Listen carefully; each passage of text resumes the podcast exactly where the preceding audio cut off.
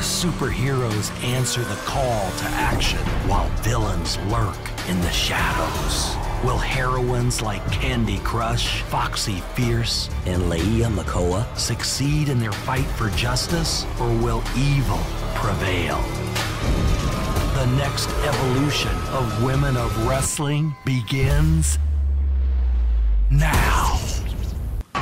You know, and we all have our 15 minutes of fame, and I'd like to take a couple of my 15 minutes to talk about the rights and the wrongs in the world of professional wrestling. WWE Championship. This match is for the ECW World Heavyweight Championship.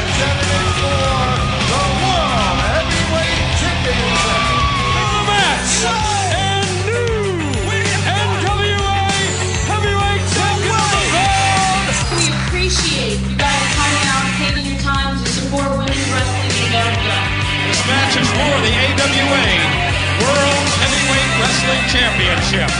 Welcome, ladies and gentlemen, to another episode of The Rights and Wrongs of Pro Wrestling with your host, Mr. Green, and welcome to another edition.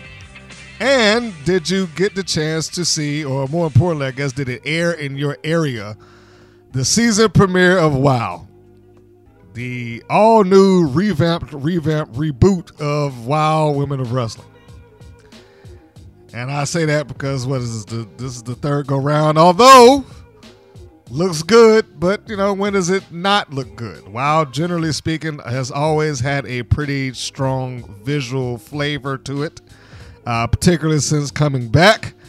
So, you know, I, I don't think that's going to be any real uh, shock that it comes up looking okay. Um, some time ago, I want to say about a week back, as of me recording this broadcast, I put a not a poll. Um, I put a post up on Instagram, Facebook, and our YouTube channels stating the channels that I have personally found to be airing the WoW program. Now, again, and I said this on a couple of occasions preceding that, uh, by and large, it's the same time slot in most areas. But there are a few that vary. I mean, typically it's about 11 p.m. on the Saturday night. But there have been other instances of it airing at 11:30, 12, 1 o'clock. So you have to check your local times, and you know I, I, I tried to make that clear to everybody who was asking or leaving a message, or do you know if it's airing here, or do you know it's airing there? Because apparently the WoW hasn't responded to them. Uh, I assume. So that's it. You have to you have to look at your local listings. I do again have a set of listings uh, that I was able to post. Um, a lot of that came from people that I knew from the TV business that work inside the CBS locations. So I was getting some first-hand information from the playlist about where it was going to be running, at least within that uh, station or the the uh, location that runs a, a bunch of different stations across the country. So it just it just so happens that that kind of fell into my lap that I knew the people that actually are in the CBS hub. So uh, bravo for me for that. um, I, I also need to point out, and I've said this as well in a previous uh, broadcast. There are a few wow talents out there who are incorrectly stating that I will be on CBS. Watch Wow on CBS. We will be airing on CBS.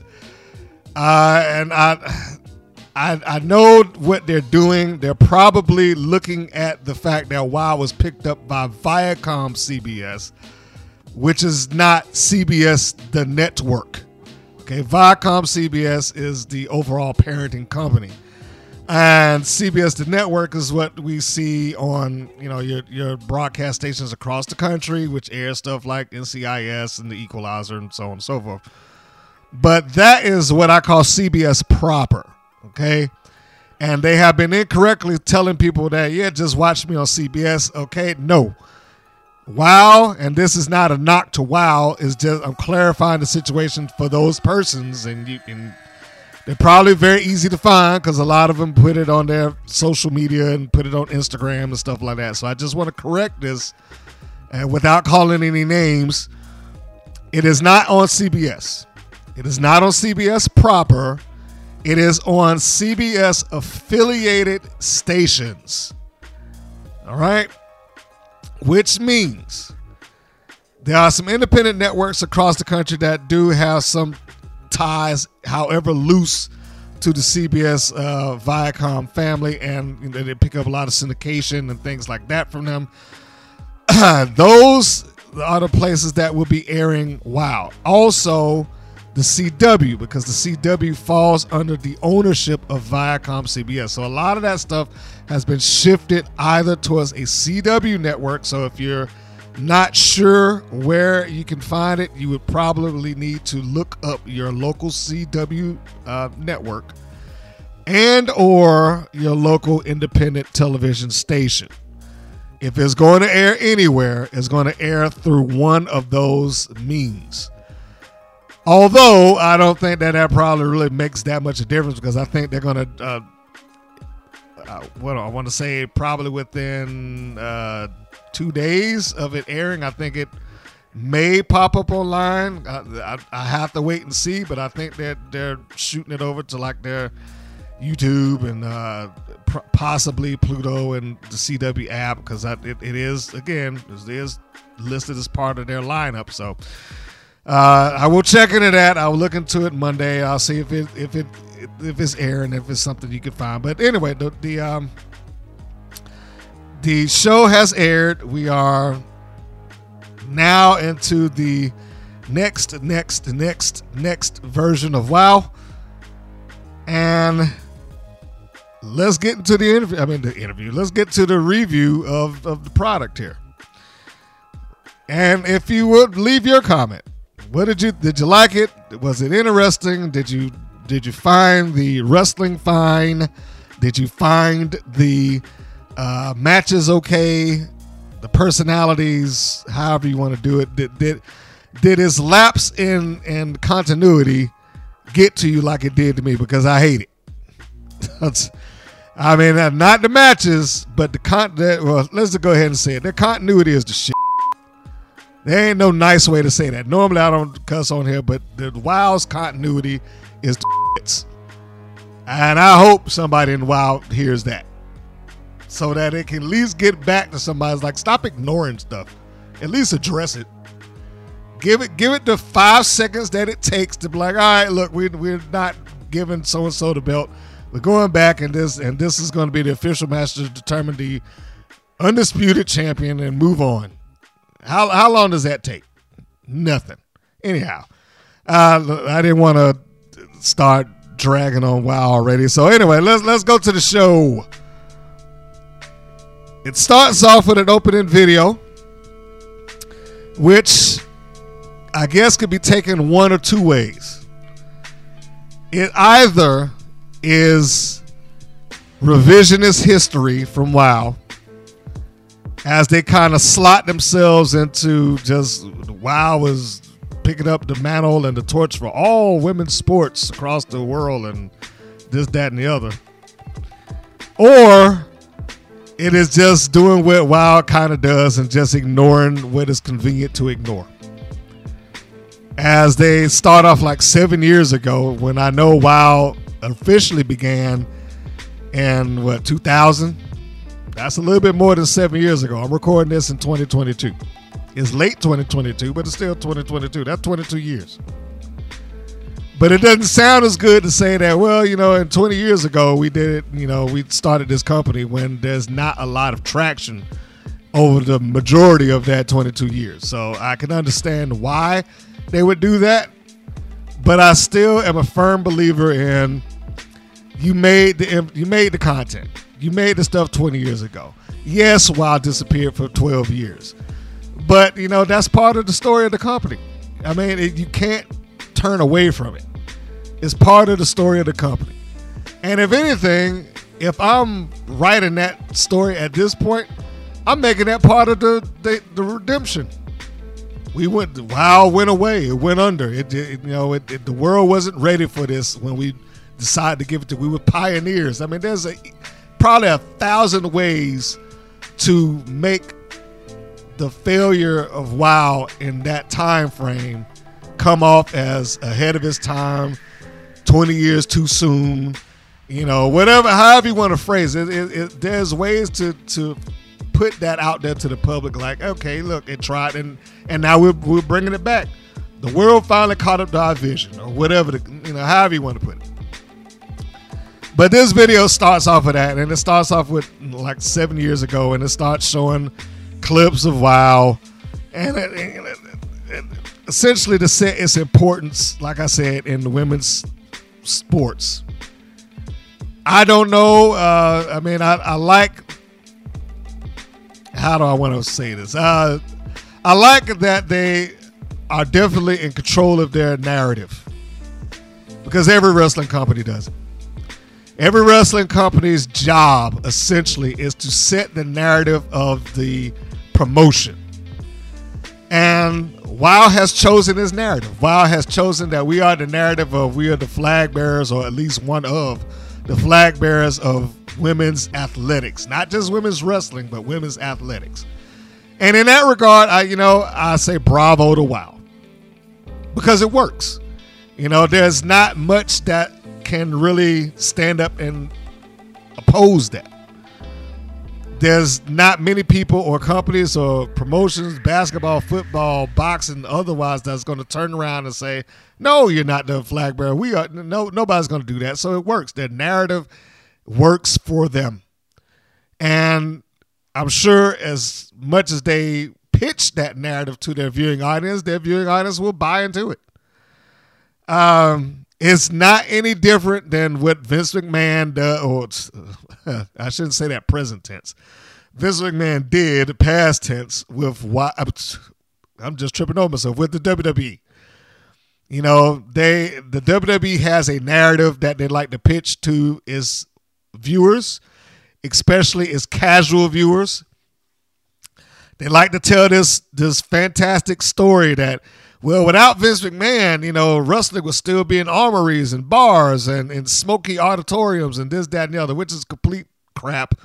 That is not true, you know, but it sounds good for them to make it sound like this super genius came along. And if he didn't come, then wrestling wouldn't be nearly what it was. Well, all of that's false.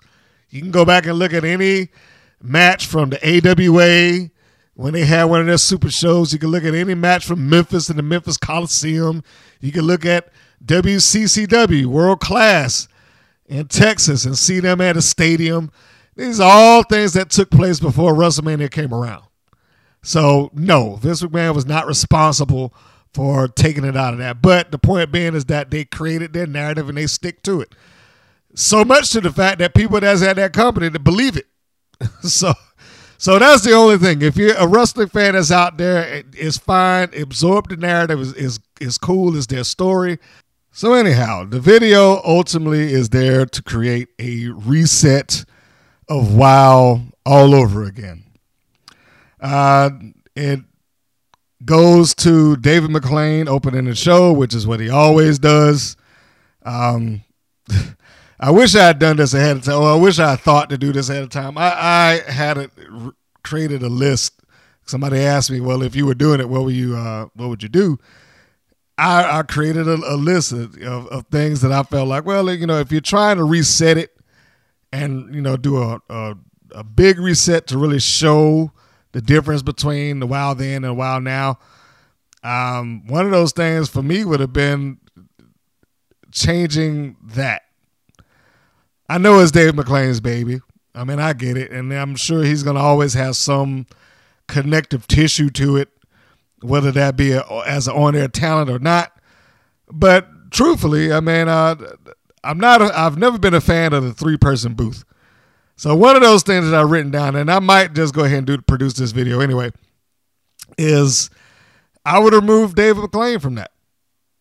Like his vision doesn't, you know, he doesn't have to be sitting ringside to instill the vision of it. Stephen Dickey and AJ Mendez would be enough. You know, Dickey has done this long enough to where I'm sure he understands what David McLane would want out of his broadcast. And you brought in Mendez. I mean, and I know if she's going to be there as a commentator, get your money's worth out of her being as a commentator. Let let her really shine. And this hard to do when you're jockeying between two other people. So that would have been one of the first things. like, you know, the oh, welcome to, you know, get somebody else, you know, let the ring announcer do that. They got a new ring announcer. Let her do the, the whole spiel, welcome to WOW, and have your two broadcasts. But, you know, that that's not a here nor there. That, that, that's fantasy booking. So, anyway, uh, we see the the announced team of Stephen Dickey and AJ Mendez, but what I was really kind of disappointed about is that they didn't give any sort of special build up or introduction to her. I mean, is is AJ? I mean, for a lot of you people out there, it's AJ Lee from WWE, former Divas champion. She hasn't been in the wrestling sphere for about seven years, I think, somewhere along those lines. This is a perfect opportunity. Now, I will say this: them not doing anything on week one with her is not a big deal because you can't advertise hey, we got to interview her. But if they don't have within the course of this season some sit down interview with her, because that'd have been the first thing I'd have been doing. Like it, it, episode one, somewhere in that, I'd have had the advertisement that, and for the first time, fans, in seven years, she sits down and talks about her life, her career, her wrestling, why she walked away from it, why she came back. That would have been the thing. And I would I would have probably built up to that for two or three weeks. Because I know that there's wrestling fans out there that want to hear it. And it doesn't have to be a shoot interview, but it just needs to be real. And I if I do not see WOW doing that, I would be vastly disappointed. I know that they're going to try to treat everybody else in there like they're the stars, and they are. You know, they're the stars of the show, but you know, use every tool that's in your tool belt. And right now, one of the biggest tools that you have is AJ Mendez. She's one of the biggest names that WOW has ever had, ever, in the 20 years that it existed. She's, she's probably the single biggest name that has ever walked through those doors. And I cannot imagine in any realm of logic why you would not use that. the introduction with Dave McLane also leads itself off to the opening of another tag team tournament. Surprise, surprise. This is the third tag, tag team tournament that exists for a while, I think. Oh, boy. I, I knew that, that this was going to happen. And again, this is a reason why I wish I got my last review out there a little bit sooner than I did. I was having some some uh, uploading issues. But one of the things I was asking about within that podcast is like, okay, we just watched the entirety of the unaired season. How much of this unaired season is going to be completely dismissed and ignored? And sure enough, you got two major plot lines, possibly three, that are just going to be completely done away with and ignored altogether. That's why I started off with this saying that the continuity is the. I'm not gonna cuss again because I have to find where I'm where I'm bleeping these, but their continuity is terrible. It is terrible. As much good as I can say about that, there's the bad like that. The continuity sucks. So we got another tag team tournament. Why do we have another tag team tournament? Well, you can listen to the full review on the on the last episode, the uh, unaired episode 32 season finale. But the long and short of it is, is that a I said that it's very unlikely that Fire and Adrenaline are going to return because they kind of got their boots on with uh, AEW right now. But B, they didn't even carry the championship. They lost it on the last episode. Well, the uh, second to last episode. I believe. Is it somewhere between 30 and 32? So one of the last three. I can't remember off the top of my head. But they lost it to the the then known Dixie Darlings, which I didn't like the name because you know all that Dixie nonsense, and Jesse Jones. Those were the persons that they lost to because it was kind of like a free bird rule. Any two of the three could get into the match, and they won the titles. They were officially announced as the champions, regardless of whether they cheated or not. They officially won the belts, and they left. And all we were left with, based on that, was well, Fire Adrenaline, you guys deserve a rematch, and we'll get it to you as soon as possible. Well, that ain't happened, and it's not gonna happen. And then the Darlings, according to their uh, message back to me, are not affiliated with WoW currently. So now they're not in the picture. All four members who were part of that, you know, with the exception of Jones, I should say, because she's the fifth all four members that were a part of that tag team championship scene are no longer there. So now we're back to this another tag team tournament.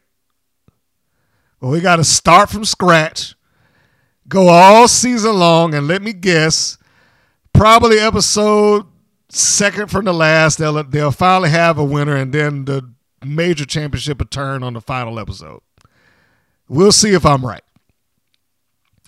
So we get this, and we start off with the Tonga Twins, who are a new team to the, the company, uh, and Chantilly Chella and Randi Rah Rah. Randy Rara, who is not the original Randi Rah Rah from WoW 20 years ago, just another Randi Rah Rah cheerleader who's sharing the same name for some unknown reason.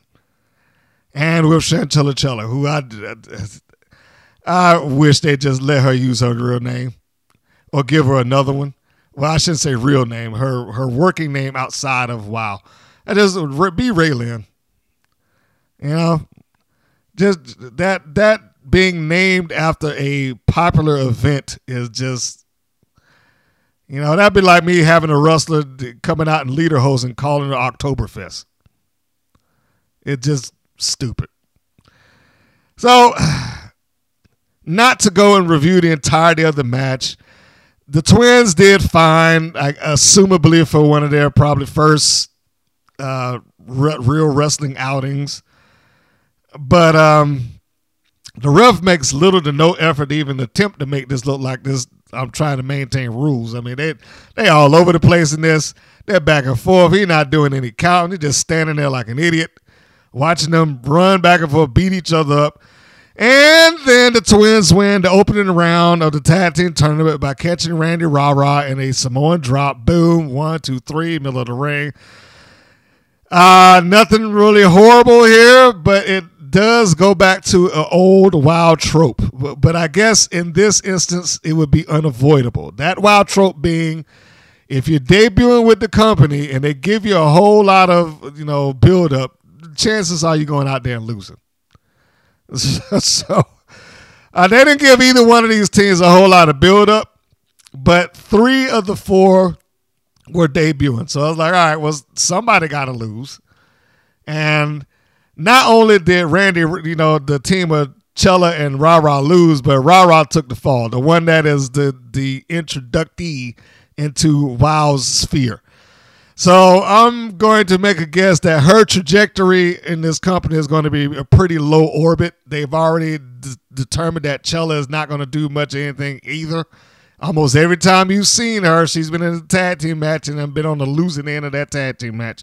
And I don't expect it to get any better. Uh, so we move on. Um, we go to a sit down interview with Candy Crush.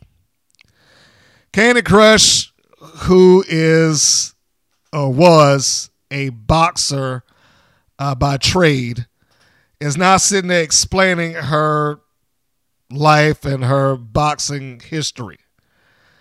Uh, this is this is good. I mean, uh, you can never go against what they do with the building of their um, video packages the editors, the the persons that shoot it and and create all these things, they they generally speaking are very good at what they do.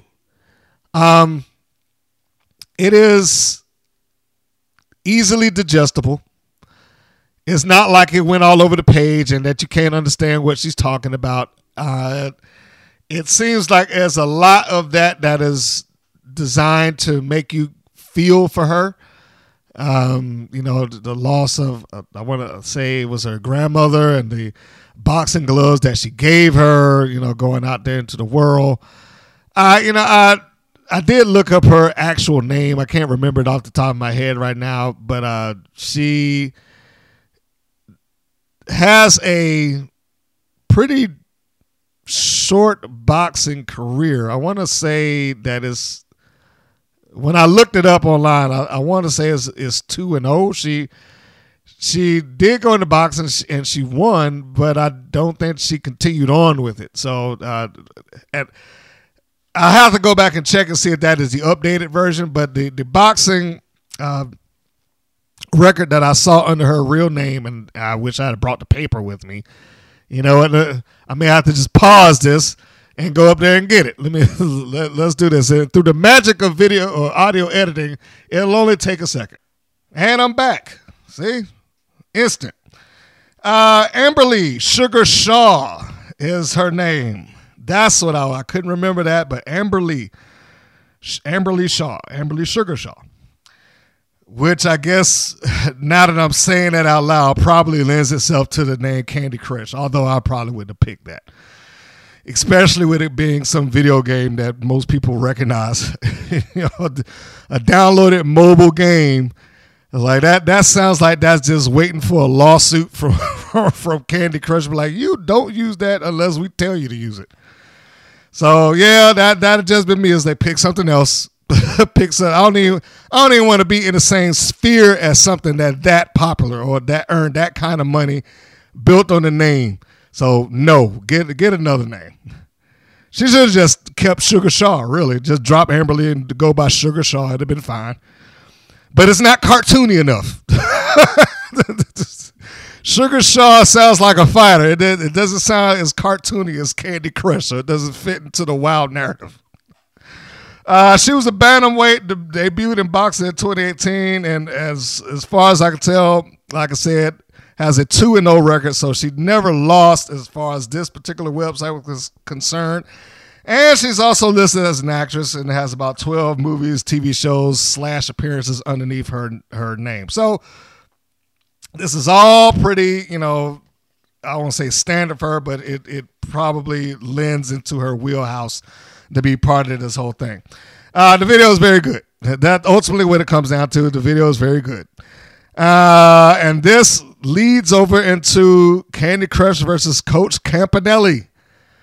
This one was a shock to me somewhat. The only reason that it didn't come off as a complete and total shock is because they put a lot of, of her walking around doing the press and, and whatnot and I couldn't imagine it's like that. You would stick this kind of uh, flag on top of one of your, your persons and have them lose on the first day, even though it's, it's not beyond the realm of reality. Uh, she wins against Coach Campanelli, who I don't know anything about. They didn't have any uh, pre-match interview or something like that, other than that she fancies herself a coach. I mean, they had some vignette where she walks into Candy Crush's – locker room while she's punching and she says some little loose handed you know remark about ah if you punch like that you're gonna lose or you know, something. We don't know what she's the coach of. She's just the coach. And she has a whistle. So i don't know. Uh, the match ended when candy crush knocks the coach out with a super well i'll rename it to a superwoman punch runs across the ring bam right across the jaw one two three and we we move on. So again, much like I said in the tag team match, somebody's got to lose here. So you can't really get onto the wow trope of, hey, if you're debuting, you're going to lose because they're both debuting and one of them had to lose. So no, no big issue there. Uh, we go then to a Miami Sweet Heat vignette. You're introducing the tag team. Uh, some of you out there will recognize them as the Go Hard Twins especially those of you that have followed on the independent circuits in Florida. I believe they last I was told won the WXW uh, Women's Tag Team Championships. Uh, I know that one of the people that uh, was on my uh, the WPN's Facebook page wasn't really a big fan of that of them, but I think that he was watching uh, them in a very rookie rookie era, and uh, you know, I told him, you know, look, you got to give them a chance to get better, give them a chance to train and get out there and wrestle and and work the circuit, and I have faith in them because of that. I have faith in the Go Hard twins largely because they continue to wrestle. Now, I hope that they don't fall into this thing of once you get on to WoW that people just decide like, well, I'm not taking any more independent bookers. I'm only doing WoW. Uh, I hope that they continue to take the bookings elsewhere also, because it's only going to. This is me being a broken record. I said it on multiple podcasts. I will continue to trumpet this this uh, logic that is only going to make you better. And I think that for them, the more persons that they're in the ring with that are non-WoW contracted players, and I'm not even sure why it's contract, but that are you know just non-WoW wrestlers, the better they'll be. It'll save them, or they can at least learn how to do things on the fly rather than plan the entire match out. They can learn different audiences they can learn different styles. They can learn, you know, the regions, how people take them a little differently. All of that stuff is part of the journeyman process. So I guess in this case, the journeywoman process. You go from one town to the next, one promotion to the next. You know, some promotions are, the, are terrible. Some promotions are great. And, but they'll probably get a learning process off of all of them. So I, so I'm looking forward forward to Miami Sweet Heat. Uh, they, if anybody looks like they were made to be on that show, it's probably them. you know, from one sunshine state to another. So uh, i got my eyes out for them. Uh, then we go to another vignette. I didn't write down my segment numbers like I normally would because you know, I was in the middle of working as I was watching this. Uh, BK Rhythm she gets introduced and uh, introduces her and her will of being part of the wrestling slash rapping. Again, you cannot go wrong with what they do as far as their video packages are concerned. Looks fantastic. Made her come off like a legitimate star, and it was a it was a big drastic uh, shift in tone from what you got with Candy Crush, which was more personal, more this is my life, this is what I, my new love, and I'm trying to make this wrestling thing work. I mean, of course, that's not verbatim, but you get the point. To um, BK Rhythm, which was a little bit more upbeat, and and you know, it just it's like this high gloss feel when you look at it on the screen. Um, Everything about this is fine. The only thing, and even the setting, I love that they put her in. The, I mean, I'm sure they just hey, look, let, let us use the studio for a little while so we can get this thing shot. Uh, and it looked great that she was in the studio and doing this, you know, her her deal.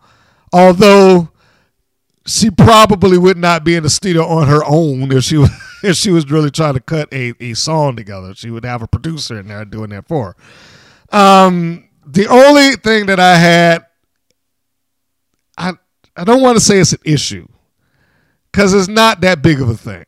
It's it's just a small note. If you're gonna have persons like a BK Rhythm who are going to be attached to rapping slash hip hop, I would have liked a because she did do somewhat of a freestyle there. I would have liked to have some people who actually do that not just rap it, but you know, actually do acapella freestyles and produce the music. Be on hand with. I mean, like some people within her region, because hip hop is is much like wrestling, and it is not a one size fits all. I know there's some people out there like, oh yeah, it's rap. No, there, there's it's the same thing that people say about it's just wrestling. No, that that wrestling kind of breaks down into its different regions and styles and so on and so forth. Hip hop is the same way. It breaks down into its regions and its styles, and I would have liked to. I mean, and I, I'm just going off of what I saw because based on that, I, I'm my money is that they just got somebody to do it rather than somebody who's good for her. She needed to have somebody who could help embrace her style and make it come off the best that it can be rather than just a generic hip hop flow. The better that they present her as somebody who has a unique style of her own and find the tracks, the beats, the rhythm, the pace that works for a BK rhythm, it's only going to make her look that much sharper. She says she's from Louisiana. That alone puts me in the mindset of, you know, the people that come out of Louisiana, you you got the hot boys, you had no limit soldiers, you had, you know, uh, cash money. That right there is a whole different style than what you get out of New York or what you get out on the West Coast with Too Short and Snoop and whatnot, or down south with the Miami bass music. You know, all of that's different. So it'd have been good if they had somebody that could get in there and pull out that Louisiana style for her and really let her flow. If I'm there, I'm I'm producing this thing for a day. And I'm getting her on a microphone. I'm getting her with somebody who who does this for a living. That's all they know. They don't, don't even be concerned about the wrestling. Your job is to make her come off like a star rapper. That's it. Because if I could get that out of her, I know that I can get her out someplace else. And she's let's be facing, she's gonna have a hard mountain to climb if they ever decide to shoot her around the circuit like they did John Cena.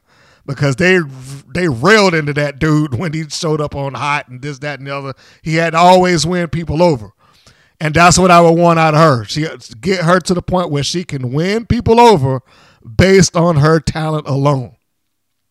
Forget what she looks like win them over. So that that's just that's a side note. Like I said, that's not that big of a deal, and it's not that important. It's just something that comes out of me because look, I'm into hip hop. So if I have somebody that's on there, my roster that's doing that, I want her to be as good at it as she could possibly be. I think about you know when I saw Method Man show up on Hot and he just cut this amazing freestyle out of the blue, no beat, no nothing, just boom, and he killed it. That's what I would be wanting out of her. And you know, she she's got to you know pull up her pace or whatever it is that that gets her into her flow. But if they can do that, I think that they got a star on their hands. Unfortunately, uh, BK Rhythm versus Vivian Riviera. And despite the big star treatment that they gave her, she lost. Uh, not what I would have done, but you know, somebody's got to win, somebody's got to lose. And I said in some prior podcast, just because you're debuting does not guarantee you a win. That much is true. And and being that this is all new, what can you really say? I just hope that this loss is not the loss that defines her and that she is able to go forward and make people forget about it. That would be the the thing that I would aim for with that. But um, the other thing is is that aside from the fact that Vivian Riviera was talked about as like she's a fan of Eddie Guerrero and this, that, and the other, I really don't remember all that much about it. It's like they, they gave all this build up to BK Rhythm for her to go out and lose. I really did not get anything from anything from Riviera. Other than I remember her name is Riviera. so, that's about it. So we move on. Nothing, nothing really special there.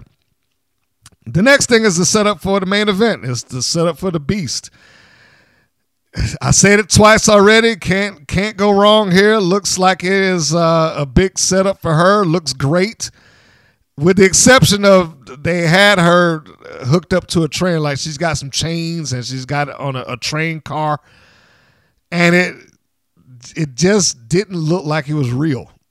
It looked like it was she was pulling a CGI version of, of, the, of the train.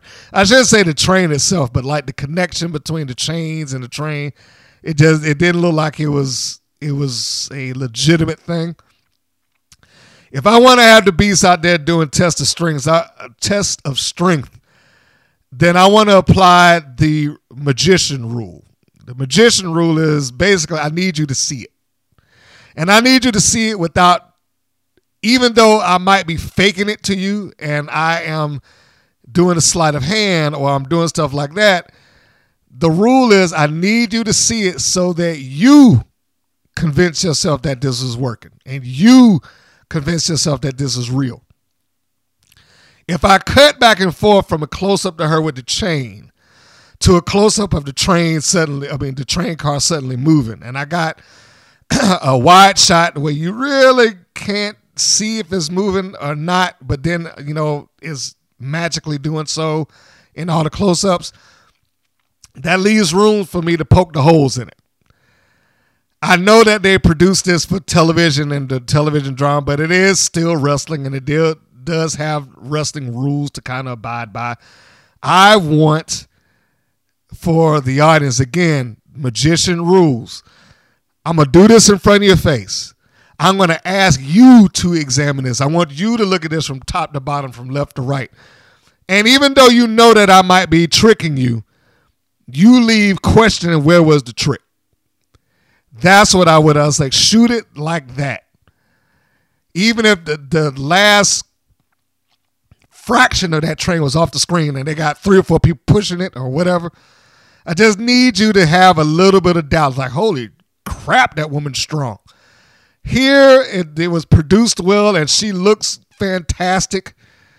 I can definitely understand why they, you know, attach their their uh, wagons to her as far as somebody that they think they can make a star. Because she looks like, you know, she has star potential. She has a, a, a physique that is amazing. Uh, but I but I do want people to question. I want them to legitimately believe that man, that woman is just bionic or something, you know. Um, one other note, and this is just for the overall show, um, and this just may be my video slash editor eye. I don't know if anybody else saw it, but there's portions of the show that look like it's produced under either two different video formats or two different frame rates.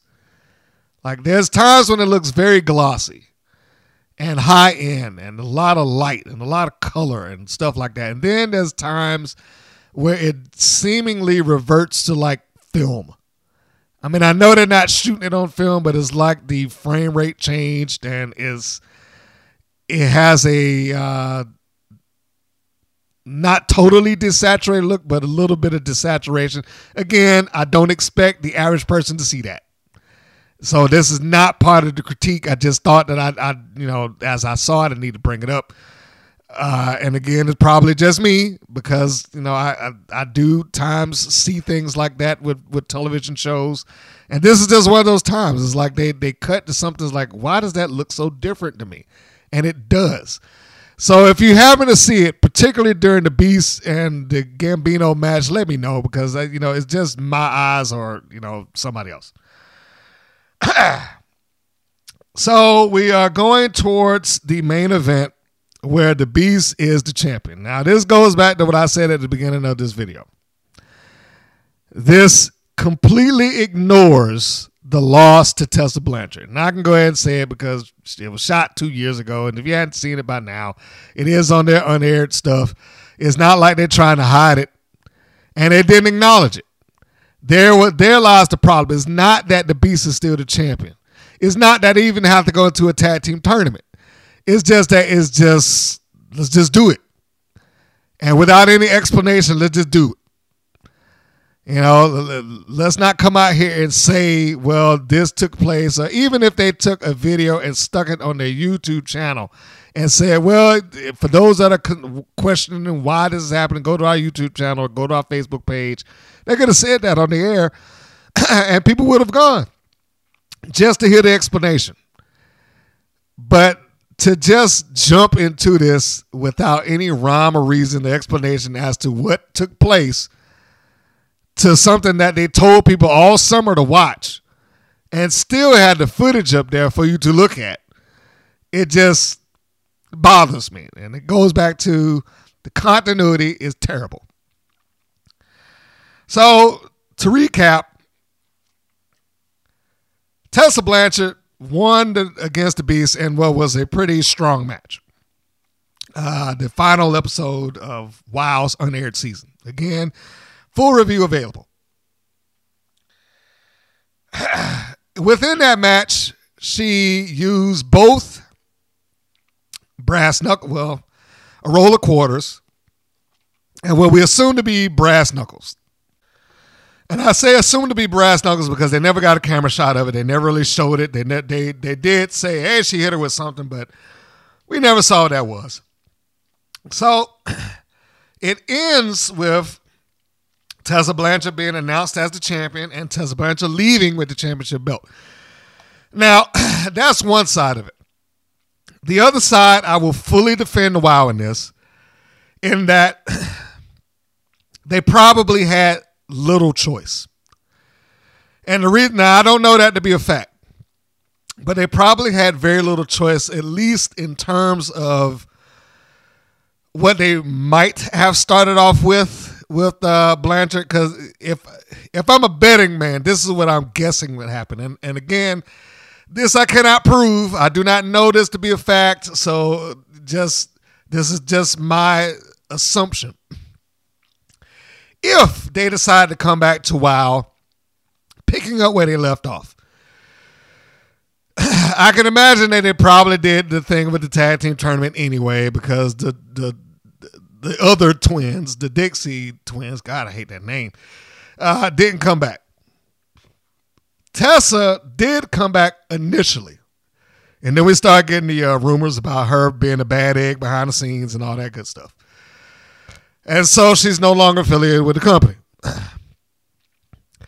What might have happened is that they may have had a match or they may have had an angle or they may have had a storyline which they were going to address that. But with Tessa not there, they have to work around that.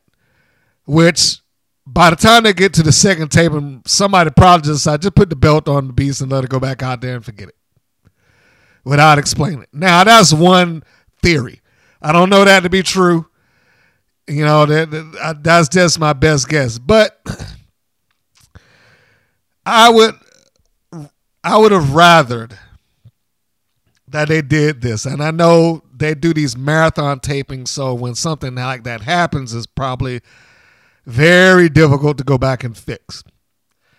So this is what I would have pitched. Assuming that all the dominoes are in place. We have the beast come out onto the show. Point out the fact, hey, look, you've seen me. I've gone through this this roster, this locker room. I'm not afraid of anybody that's that WoW has. I wrestled against Blanchard for the championship, and it took two things. You know, it took uh, the ref being down, it took a roll of quarters, it took brass knuckles, and a, a diamond DDT. You know, not necessarily in that order to pin me. But you can see that that was, you know, all the things that she did. It wasn't fair, and I want my rematch. You have that, and then just go to you know Dave McLane. All right, well look, you do deserve it, and I'm gonna I'm gonna slot you as the number one contender, and I will send out the message to to Tessa Blanchard. Uh, well, and he didn't even have to use the name if he didn't want to. To our former to our yeah former champion to bring the belt back. And when she gets here, y'all have one more match to uh, settle this out. Then you go to the next episode.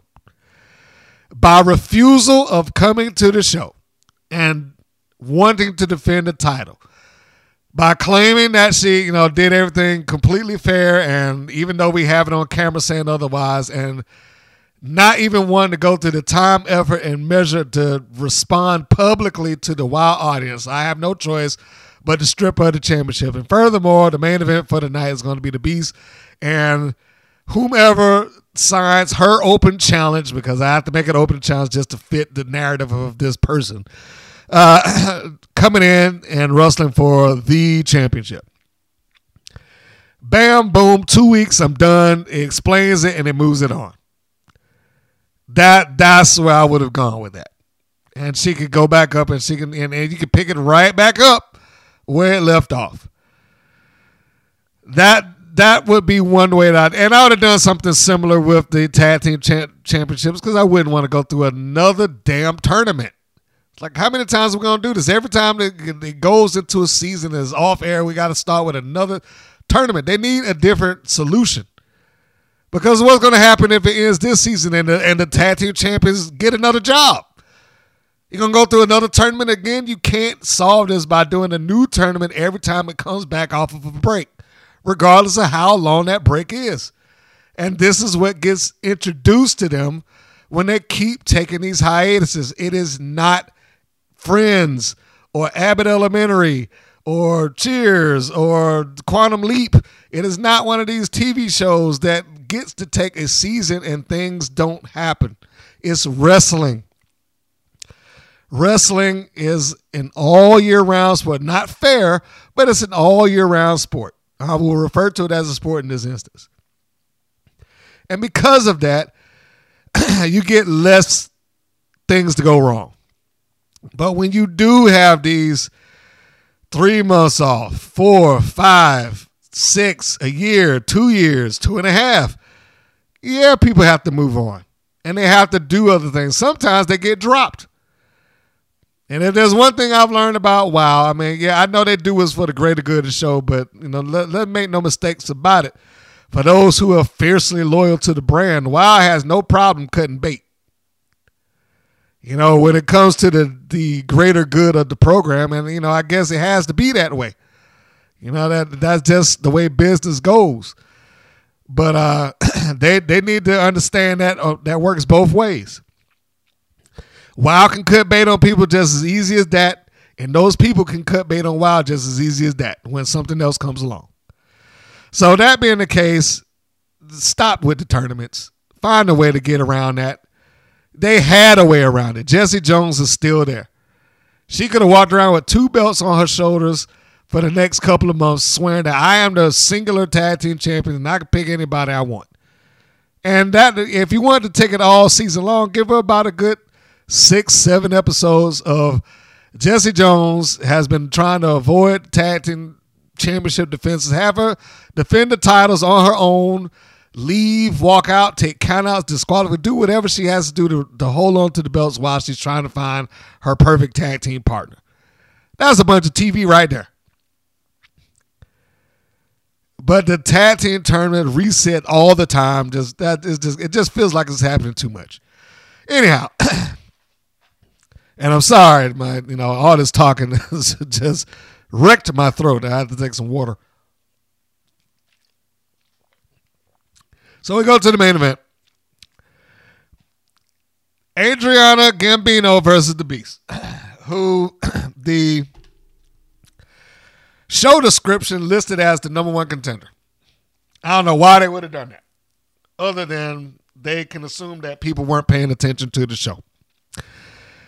Adriana Gambino debuted in the unaired edition of WoW to a losing fall to Steffi Slays, which is why I said that if I were going to rewrite this, it would have had to be an open contract to justify why Adriana Gambino gets a title shot to begin with. I mean, because you could you could justify the beast wanting an open contract. Like I don't care who you put in the ring. Just as a matter of fact, here I'm gonna sign my name on this contract. The first person to put their name on it, that's my victim. Bring them out, they get a title shot. End of story. But to try to convince me that Adriana Gambino was the number one contender when the first match she had was a loss against Steffi Slays is uh makes it hard for me to believe. So she comes out. This is a glorified squash, with the addition, with the exception of Gambino getting a move in, you know, here and there. It's more or less a showcase for the bees. The bees wins. Bees bomb one two three. Yay! She gets it. And then she's attacked from behind by Venomous, who is no longer going by Venomous. I forget it was Sienna Del Rey's. Uh, I, I, don't have the paper in front of me. So, as far as this review is concerned, I'm gonna call her Venomous right now until I can find her name listed, written down. Matter of fact, I think I do have it written.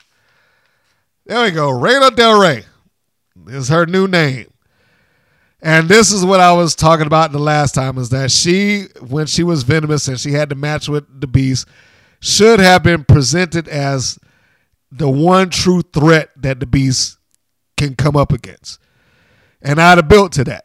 I would have wanted the Beast to go through as many other smaller opponents as I can in line of getting Del Rey the championship match. Hopefully with Lopez in her corner. So she comes out as the Beast is celebrating, gives her a, belly to back suplex, slams her down, leaves the ring. Beast pulls herself back together. Holy crap, we got a another contender, or you know, Beast is attacked. Blah blah blah, and we go off the air.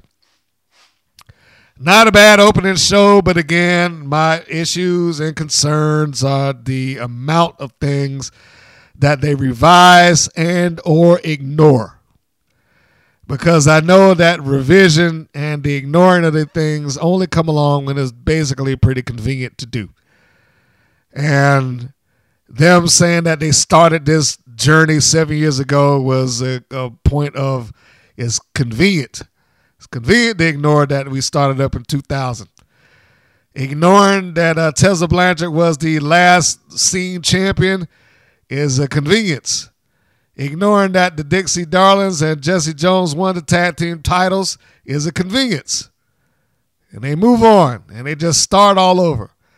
Because you can't do one without the other. Either you're going to do a full on reboot, which means the Beast shouldn't be the champion, or you continue on with the stuff that you have, which means that Jesse Jones should have the tag team championship. But you can't do, you, you shouldn't be able to do both. You got to do one or the other. Pick the path that you're going to take and stick with it. The championship history of WoW is very muddy. One of my uh, edicts, if I had the chance to do it, was we need to make WoW's championship history, we need to clean that up. We need to get whatever it takes to move this thing along to where it makes sense and that it does reflect the narrative that we're saying with without so many holes to poke in it. Because as it stands right now, with them going along with this, oh wow, this championship is the most prestigious championship in all of women's athletics and sports. It's too many holes I could poke in that. And if I could poke those holes in it, I'm pretty sure the next person could poke holes in it too. they barely had the, the uh, championship lineage of a shimmer wrestling, and they have don't have TV. They've been doing it for twenty some years, and their championship list of title holders is like a who's who in the wrestling business now. You can point to that and pretty much say that winning the, the Shimmer Championship allots you the opportunity to go and do other things, become uh, a champion, you know, elsewhere or whatever the case may be. I mean, you you could go down the line, you know, Saraya Knight, who we now know as Paige, uh, cheerleader Melissa, who did go to Impact Wrestling for a little while, Mercedes Martinez is the Ring of Honor uh, women's champion right now. Kimber Lee, who went on to Impact also. You know, there there is something to be said for the persons who came into that company, won the championship, and then moved on to what we would call bigger and better things. And you you might be able to say the thing, say the same thing about uh, some of their tag team wrestlers. You know, Mercedes was part of that, and uh, the Kimber Bombs, both of them went to Impact. Uh, the Queens of Winning, Courtney Rush, Sara Del Rey, and Del Rey went on to be a trainer in, in WWE. I mean, you know that the, the, names and uh, uh, Mount Tessa, which you know they probably want to avoid that now, but you get the point. Team Slap Happy, uh, Heidi Lovelace, who was uh, what is what is her name? Ruby Ruby. I was gonna say Riot, but it's not Riot anymore. But you, but you know what I'm saying. I, I just drew a complete blank on her last name. I don't know why. I just, I just did. Ruby Rose. Um, but to get the point, the point is is that they they have more stock in their talent to where they can point to it and say, well, they won these championships and it led them to go do the next thing with their their championship. So just, just a, a, a little point there, and I think that Wow could do better to to have that to have a championship history of people that they actually made into some level of star rather than they just had a championship and then all right well i'm moving on going to go sell houses or whatever. So anyway that's it. That is the uh, review of their first episode back and we will see how this thing goes. And finally i, I will end on saying this because it was another it was the a comment that i wanted to address when I was in the middle of a podcast. Uh, the comment was, "Well, what would I determine as WoW being successful?" Basically, meaning you know, they're on TV. They they've done you know X Y Z. They they have uh, probably money coming in and all that, and and all those things are true. So if you're basing it on their ability to get on television, they've been successful a long time. They've been able to get on TV quite a bit. Um, them earning money, uh, that's not a shocker to me either. So in the short term, you you would really say they're successful right now. Long term, if, if, if, which is probably what he meant with me, in, in the long term, what would I determine as WoW being successful? We will know if WoW is successful once they've gone past two seasons. If WoW is able to do that without dropping off the face of the earth, without taking another two and three year hiatus, if WoW is able to stay on the air beyond two seasons, because two is the magic number that they hit with AXS TV before they got cut. If they can do that, then I would say they're probably in the route of being successful, or at least successful for WoW. The next hallmark that they would have to make beyond that point is do would they actually make somebody a star opposed to just a wow superhero. Wow does a lot but a lot of that is in the promotion of the promotion. Like the promotion is more important than the actual persons that's in it. Uh, to to illustrate that point, I'll put it this way: the WWE, their narrative, yes, at this point in time for you younger fans, you can sell WrestleMania just based off of it being WrestleMania. It doesn't really require them to give you a championship match. As long as they announce WrestleMania, it will sell because WrestleMania became more important than the main event or anybody else that's in it. If you go back to its early phases, the first 10 years, you had to have a match that people were willing to pay their money to see. More importantly than that, the person that was around that was Hulk Hogan. Regardless what people think about him now, Hogan sold tickets. He sold tickets for that place for like the first seven years. Hogan and, and, and Mr. T against Piper. No, no. Hogan against Bundy. Hogan against Andre. Hogan against Andre again. Hogan against Savage. Hogan against Warrior. Hogan against Savage. I mean, uh, Slaughter all those years they had to sell it off of something and someone. On the opposite side of that, small company like ECW, they made Paul Heyman got to the point where he made ECW more important than anybody in it and made the fans support ECW rather than a singular person there. Yes, they would support their favorite wrestlers in it, but ECW became the more important thing overall. They chanted ECW. That was where that stuff began. People do it now, like oh GCW and AEW. You know, they chant that now, but ECW is what started that. They started getting people to chant for the promotion rather than the persons that were in the promotion. They would do it from time to time, of course, but before then, you never heard anybody run around and say WWF. W, you know, or whatever the case may be, he turned the narrative around. He turned the narrative around to where the promotion was more important than the persons in it. And that's what WoW is essentially doing. WoW has made WoW more important than the persons in it. At least right now they have. And until I see differently, they are going to be more important than the person. Until they take any one person there and hitch their wagons onto it and give them the huge superstar push. And I don't know if they've done that yet. The Beast is there and the Beast is their champion.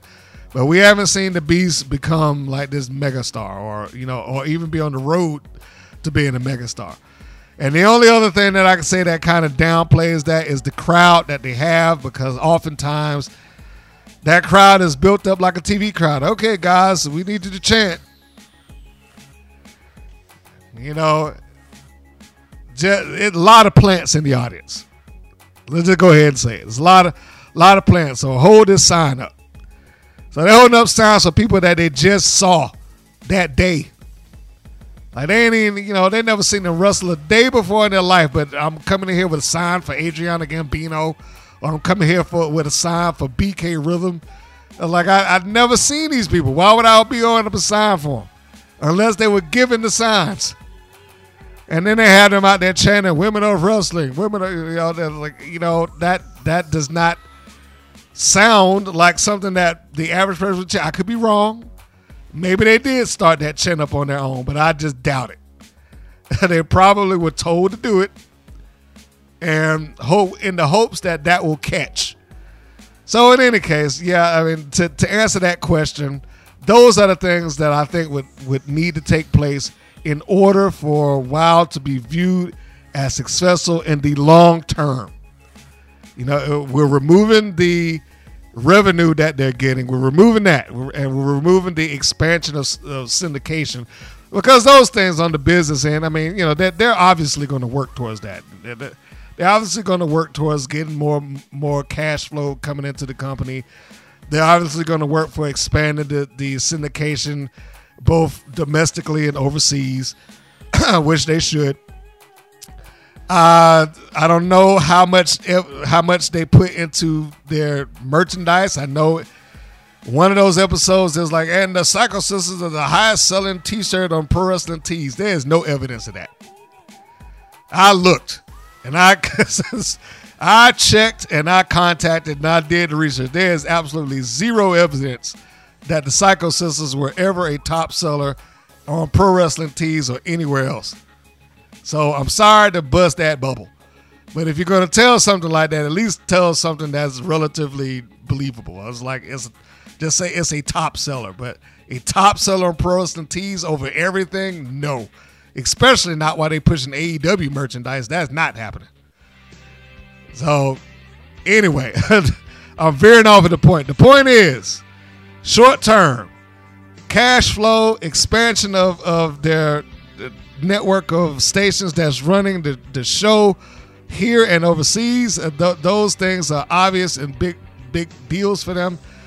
But the other side of that, if we're just talking about on a creative end and as far as the public is concerned, uh, get it beyond two seasons and see what kind of star maker ability they have.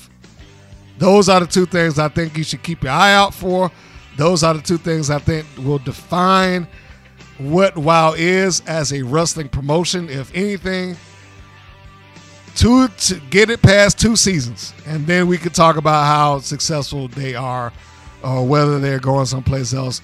And if it doesn't do that, and it's just running off of reruns like they did with the original show, and just send it off everywhere in the world, re re recapping and rerunning the same episodes, then it's back to where they started.